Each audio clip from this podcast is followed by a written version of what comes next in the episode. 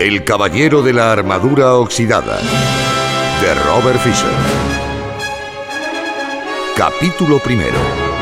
El dilema del caballero.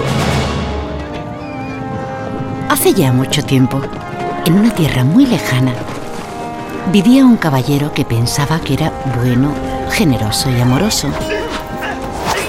Luchaba contra sus enemigos, que eran malos, mezquinos y odiosos.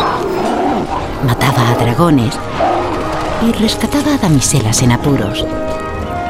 Cuando en el asunto de la caballería había crisis, tenía la mala costumbre de rescatar damiselas incluso cuando ellas no deseaban ser rescatadas. Nuestro caballero era famoso por su armadura. Reflejaba unos rayos de luz tan brillantes que la gente del pueblo juraba no haber visto el sol salir en el norte o ponerse en el este cuando el caballero partía a la batalla. Y partía a la batalla con bastante frecuencia. Ante la mera mención de una cruzada, el caballero se ponía la armadura entusiasmado, montaba su caballo y cabalgaba en cualquier dirección. Su entusiasmo era tal que a veces partía en varias direcciones a la vez, lo cual no es nada fácil. Durante años, el caballero se esforzó en ser el número uno del reino. Tenía una mujer fiel y bastante tolerante, Julieta, que escribía hermosos poemas, decía cosas inteligentes y tenía debilidad por el vino. También tenía un hijo de cabellos dorados, Cristóbal, al que esperaba ver algún día convertido en un valiente caballero. Julieta y Cristóbal veían poco al caballero porque, cuando no estaba luchando en una batalla, matando dragones o rescatando damiselas, estaba ocupado probándose su armadura y admirando su brillo. Con el tiempo, el caballero se enamoró hasta tal punto de su armadura que se la empezó a poner para cenar y a menudo para dormir. Después de un tiempo, ya no se tomaba la molestia de quitársela para nada. Poco a poco, su familia fue olvidando qué aspecto tenía sin ella. Ocasionalmente, Cristóbal le preguntaba a su madre qué aspecto tenía su padre. Cuando esto sucedía, Julieta llevaba al chico hasta la chimenea y señalaba el retrato del caballero. He aquí a tu padre. Ojalá pudiera ver a padre en persona. No puedes tenerlo todo. Estaba cada vez más harta de tener tan solo una pintura como recuerdo del rostro de su marido. Y estaba cansada de dormir mal por culpa del ruido metálico de la armadura. Un día, Julieta se enfrentó a su marido. Creo que amas más a tu armadura de lo que me amas a mí. Eso no es verdad. ¿Acaso no te amé lo suficiente como para rescatarte de aquel dragón e instalarte en este elegante castillo con paredes empedradas? Lo que tú amabas era la idea de rescatarme. No me amabas realmente entonces y tampoco me amas realmente ahora. Sí que te amo. Entonces, quítate esa armadura para ver quién eres en realidad. No puedo quitármela. Tengo que estar preparado para montar en mi caballo y partir en cualquier dirección. Si no te quitas la armadura, cogeré a Cristóbal, subiré a mi caballo y me marcharé de tu vida. Bueno, esto sí que fue un golpe para el caballero. No quería que Julieta se fuera. Amaba a su esposa y a su hijo y a su elegante castillo, pero también amaba a su armadura porque les mostraba a todos quién era él. Un caballero bueno, generoso y amoroso. ¿Por qué no se daba cuenta Julieta de ninguna de estas cualidades? El caballero estaba inquieto. Finalmente tomó una decisión. Continuar llevando la armadura no valía la pena si por ello había de perder a Julieta y Cristóbal. De mala gana, el caballero intentó quitarse el yelmo, pero no se movió. Tiró con más fuerza. Estaba muy enganchado. Desesperado, intentó levantar la visera, pero por desgracia también estaba atascada. Aunque tiró de la visera una y otra vez, no consiguió nada. ¿Cómo podía haber sucedido esto? Quizá no era tan sorprendente encontrar el yelmo atascado, ya que no se lo había quitado en años. Pero la visera era otro asunto. Lo había abierto con regularidad para comer y beber. Pero bueno, si la había abierto esa misma mañana para desayunar huevos revueltos y cerdo en su salsa. Repentinamente, el caballero tuvo una idea. Sin decir a dónde iba, salió corriendo hacia la tienda del herrero en el patio del castillo. Cuando llegó, el herrero estaba dando forma a una herradura con sus manos. ¡Herrero! Tengo un problema. Sois un problema, señor. El caballero, que normalmente gustaba de bromear, arrugó el entrecejo. No estoy de humor para tus bromas en estos momentos. Estoy atrapado en esta armadura. Olvidando por un momento que el caballero era su señor, le propinó un brutal golpe en el yelmo. El caballero sintió tan solo una ligera molestia. El yelmo ni se movió. Inténtalo otra vez. Con gusto. El herrero era con mucho el hombre más fuerte del reino. Si él no podía sacar al caballero de su armadura, ¿quién podría? Como era un buen hombre, excepto cuando le aplastaban el dedo gordo del pie, el herrero percibió el pánico del caballero y sintió lástima. Estáis en una situación difícil, caballero, pero no os deis por vencido. Regresad mañana cuando yo haya descansado.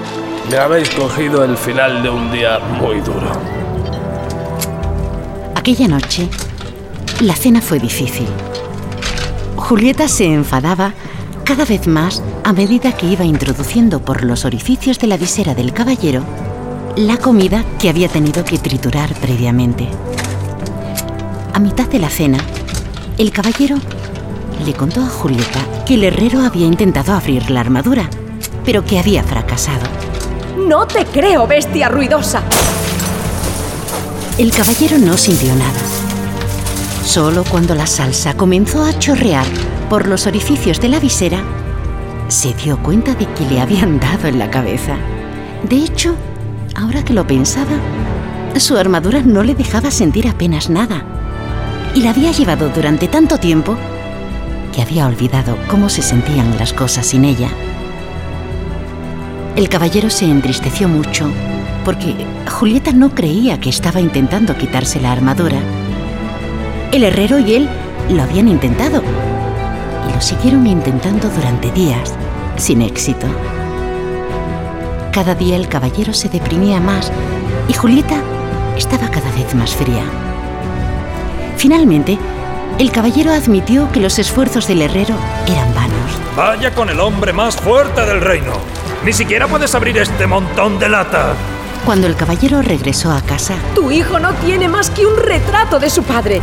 Y estoy harta de hablar con una visera cerrada. No pienso volver a pasar comida por los agujeros de esa horrible cosa nunca más. Este es el último puré de cordero que te preparo. No es mi culpa si estoy atrapado en esta armadura. Tenía que llevarla para estar siempre listo para la batalla.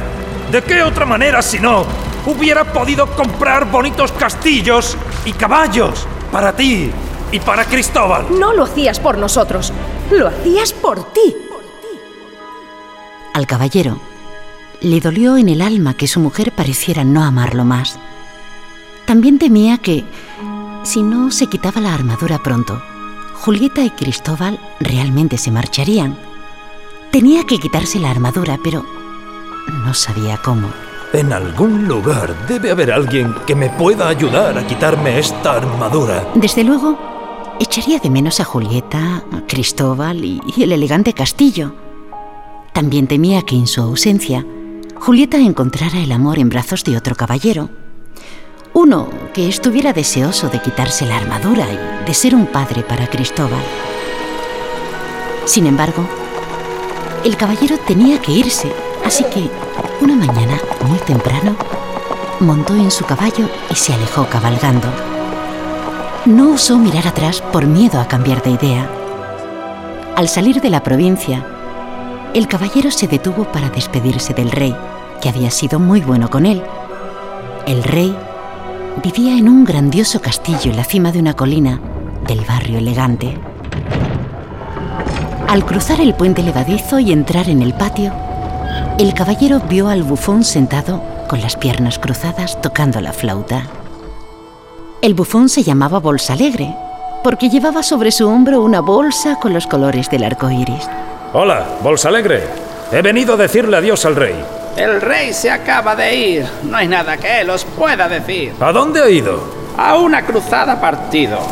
Si lo esperáis, vuestro tiempo habréis perdido. El caballero quedó decepcionado por no haber podido ver al rey y perturbado por no poder unirse a él en la cruzada. Ah, podría morir de inanición dentro de esta armadura antes de que el rey llegara. Quizás no le vuelva a ver nunca más. El caballero sintió ganas de dejarse caer de su montura, pero, por supuesto, la armadura se lo impedía. Sois una imagen triste de ver. No con todo vuestro poder, vuestra situación podéis resolver. No estoy de humor para tus insultantes rimas. No puedes tomarte los problemas de alguien seriamente por una vez. A mí los problemas no me han de afectar. Son oportunidades para criticar. Otra canción cantaría si fueras tú el que estuviera atrapado aquí. A todos, alguna armadura nos tiene atrapados. Solo que la vuestra ya la habéis encontrado. No tengo tiempo de quedarme y oír tus tonterías. Tengo que encontrar la manera de salir de esta armadura. Hay alguien que pueda ayudaros, caballero, a sacar a la luz vuestro yo verdadero. ¿Conoces a alguien que me pueda sacar de esta armadura? ¿Quién es? Tenéis que ver al mago Merlín. Así lograréis ser libre al fin. Merlín. El único Merlín del que he oído hablar es el gran sabio, el maestro del rey Arturo. Sí, sí, el mismo es. Merlín solo hay uno, ni dos, ni tres. Pero no puede ser. Merlín y el rey Arturo vivieron hace muchos años. Es verdad, pero aún vive ahora. Los bosques, el sabio mora. Pero esos bosques son tan grandes. ¿Cómo lo encontraré ahí? Aunque muy difícil ahora os parece. Cuando el alumno está preparado, el maestro aparece. Ojalá Merlín apareciera pronto. Voy a buscarle. Estiró el brazo y le dio la mano a Bolsa Alegre en señal de gratitud. Lo siento.